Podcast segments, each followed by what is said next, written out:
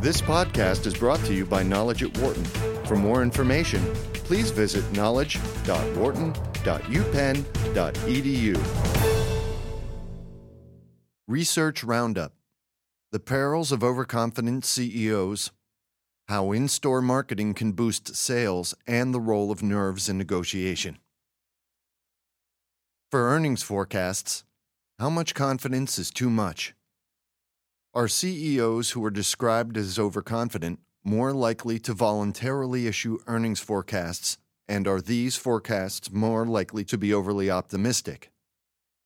A research paper by Wharton accounting professor Holly Yang and University of Iowa professor Paul Hribar suggests that the answer is yes, a finding that has implications for analysts, investors, regulators, and other users of financial reports. A lot of research in accounting and finance looks at individual biases on the part of investors, says Yang, whose paper is titled CEO Overconfidence in Management Forecasting. We were interested in looking at these biases on the part of managers. She and Hribar based their research on a sample of 974 CEOs from 640 firms listed on the Fortune 500 between the years 2000 and 2007.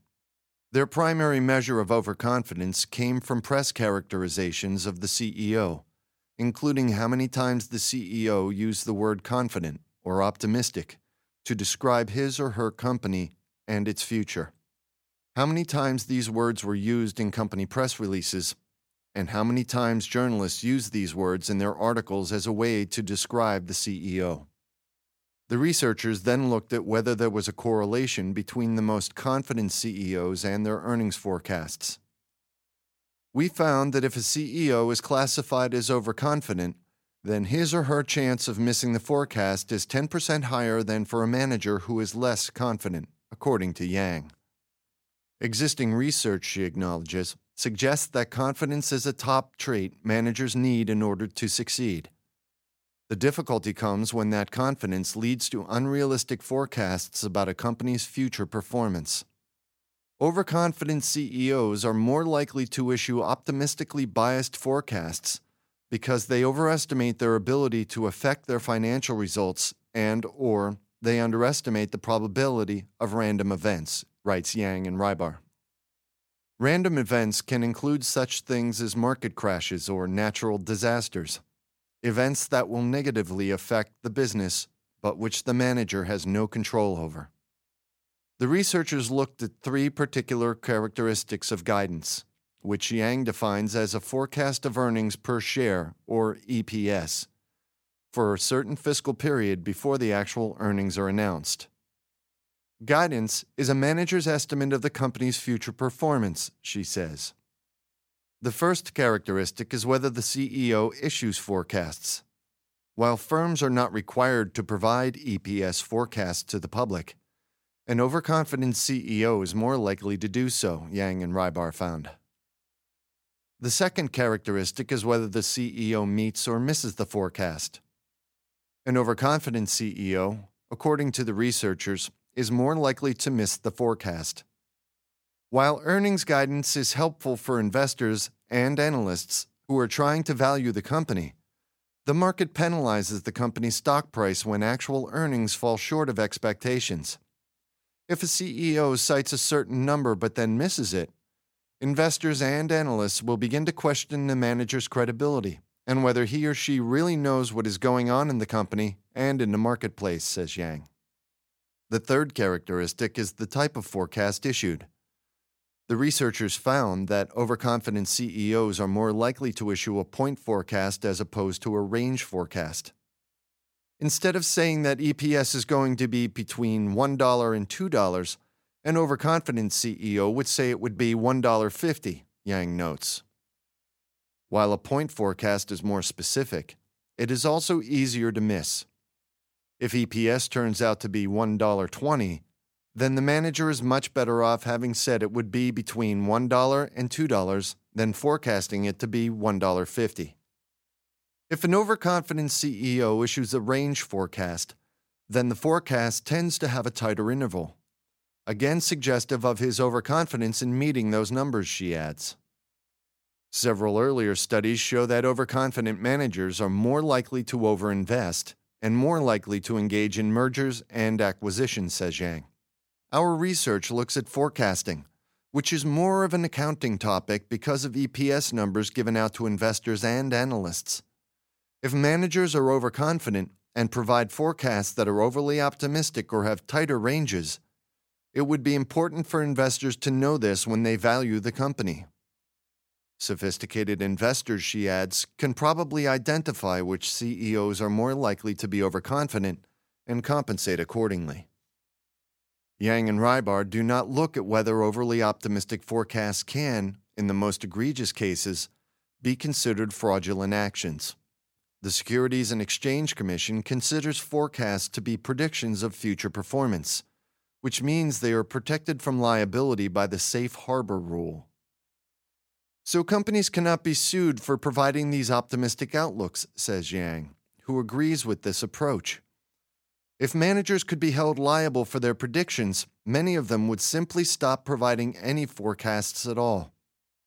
More research in this area is needed, Yang notes, because earlier studies show that the market discounts mergers undertaken by overconfident CEOs.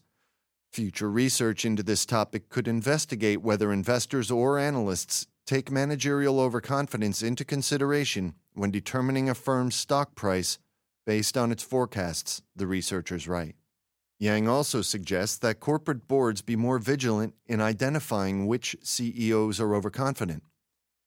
Some degree of confidence is good, but not too much, she notes. Boards should be aware of CEO behavior when it crosses over from confidence to overconfidence and tame that behavior before it becomes destructive when unseen equals unsold. Every year, retailers and manufacturers spend billions on the cacophony of ads and strategic product placements that confront consumers on every trip to the supermarket. But does in store marketing directly boost sales, or are shoppers more influenced by outside factors, such as positive past experience with a brand? In a paper titled, Does In Store Marketing Work? Effects of the number and position of shelf facings on brand attention and evaluation at the point of purchase. Wharton marketing professors Wesley Hutchinson and Eric Bradlow, INSEAD marketing professor Pierre Chandon, and Scott Young, vice president of consumer research firm Perception Research Services, used advanced eye tracking methods to cleanly gauge the impact of in store efforts. The study focused on the impact of various in store factors, such as the location and number of facings given to each brand in a shelf display. The researchers set out to separate these factors from out of store considerations, such as past habits, that might also play a role in a shopper's decision to buy a particular product.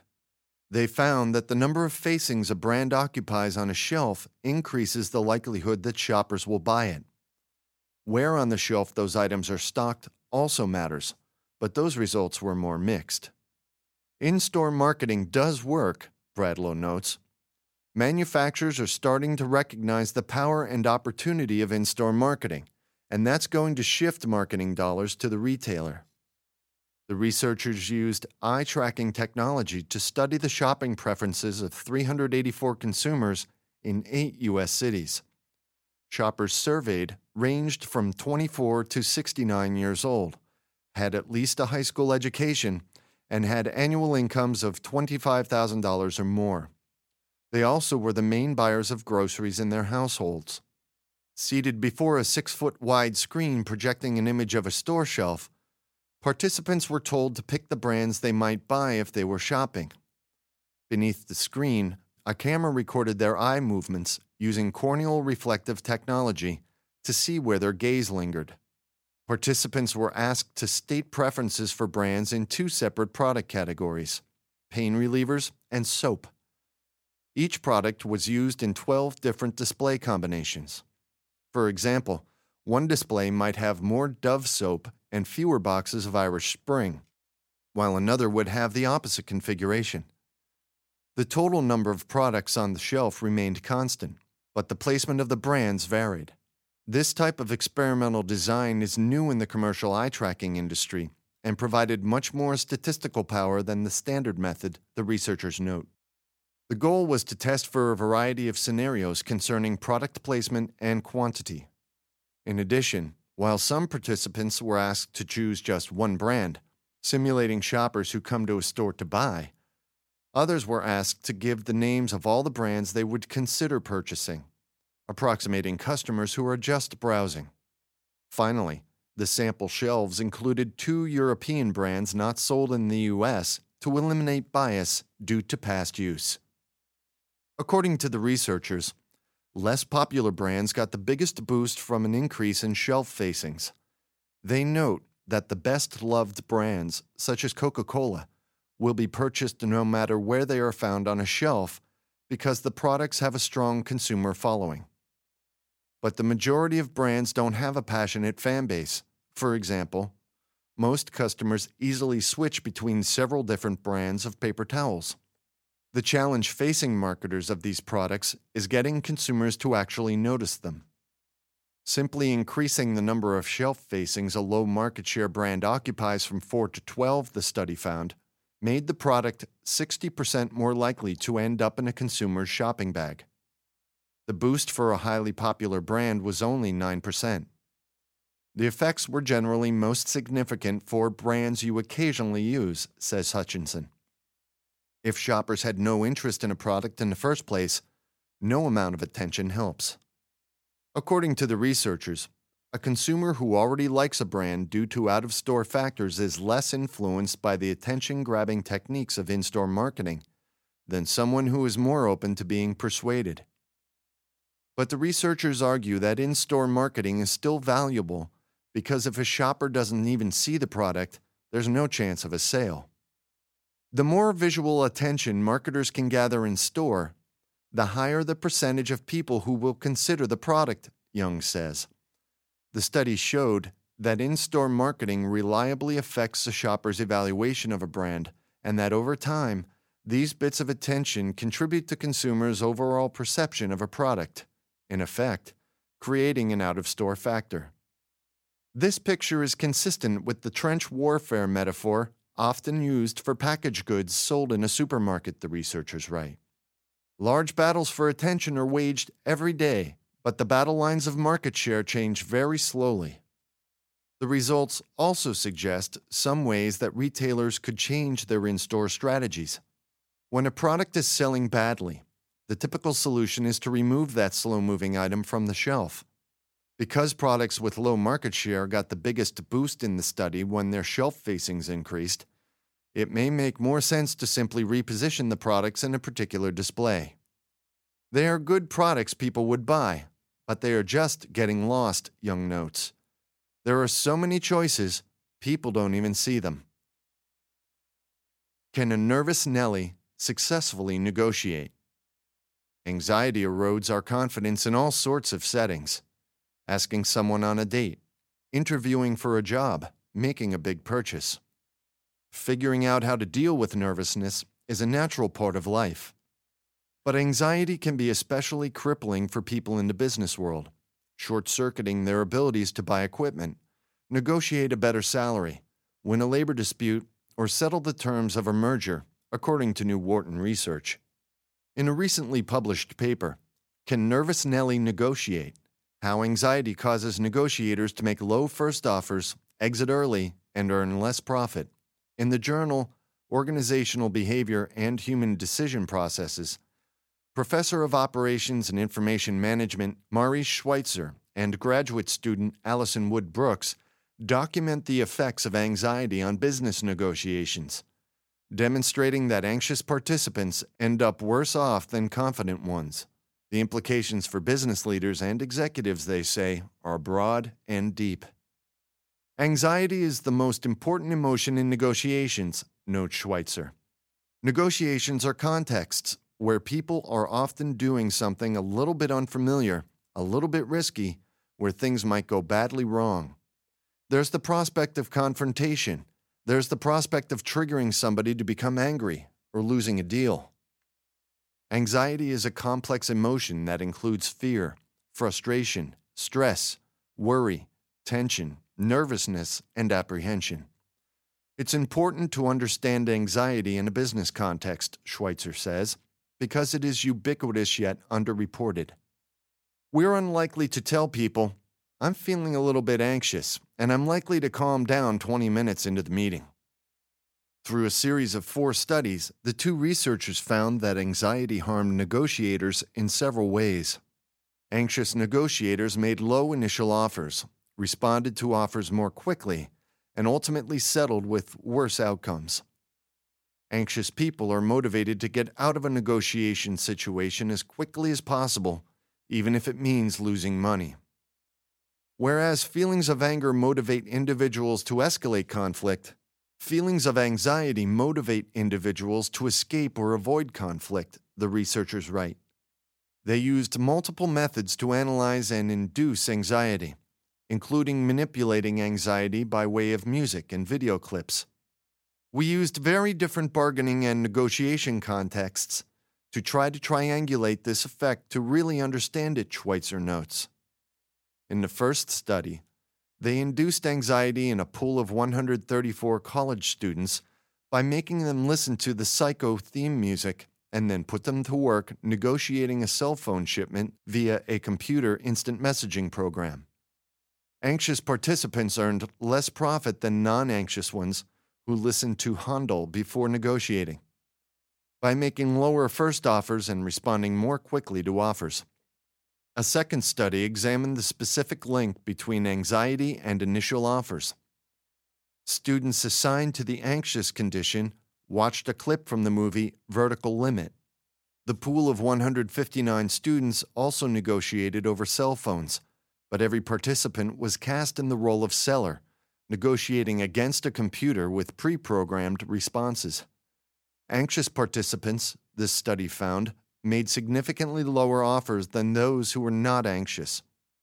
The third study looked at bargaining situations, using a version of the shrinking pie game, in which 179 college student players had to divide a sum of money that shrinks by 50 cents every second. In the study, the first player to quit stops the clock and establishes the size of the pie, but only claims 25%. Schweitzer and Brooks found that anxious negotiators gave up after about 19 seconds, compared to non anxious players who exited after about 25 seconds, supporting the idea that anxiety causes players to quit early. And the fourth study, involving 159 college students, also used the shrinking pie game, but first gave participants false feedback on a negotiation aptitude test. Half were told that their negotiation aptitude was average, and half were told that their aptitude was far above average. Those who received the self confidence boost were far less sensitive to the anxiety condition. So, what can negotiators do to fight anxiety and come out stronger in the end? Brooks suggests that nervous negotiators reframe their situation, noting that the physiological signs of anxiety are almost identical to the signs of excitement. You can tell yourself, I'm really excited. This is a great opportunity, and I'm going to do great. Or you can frame it negatively and say, Oh, I'm so anxious. This is very threatening. I could really fail. Those two emotions are very similar except for the way that you appraise them. The research also notes that incentives could help negotiators fight the anxiety induced desire to quit early. Quite possibly, with the enticement of an incentive, even anxious individuals may be persuaded to persist until they reach specific goals, according to the paper. In addition, the researchers are starting work on a project examining how anxiety can be contagious in a group setting. There has been little work done on how anxiety spreads between people and in groups, and what expressions of anxiety will do to the other members of the group, Brooks says. I would hypothesize that the number of people in the group who feel anxious matters a lot, and potentially having one member of the group who is very calm, very confident, can make a huge difference. For more business news and analysis from Knowledge at Wharton, please visit knowledge.wharton.upenn.edu.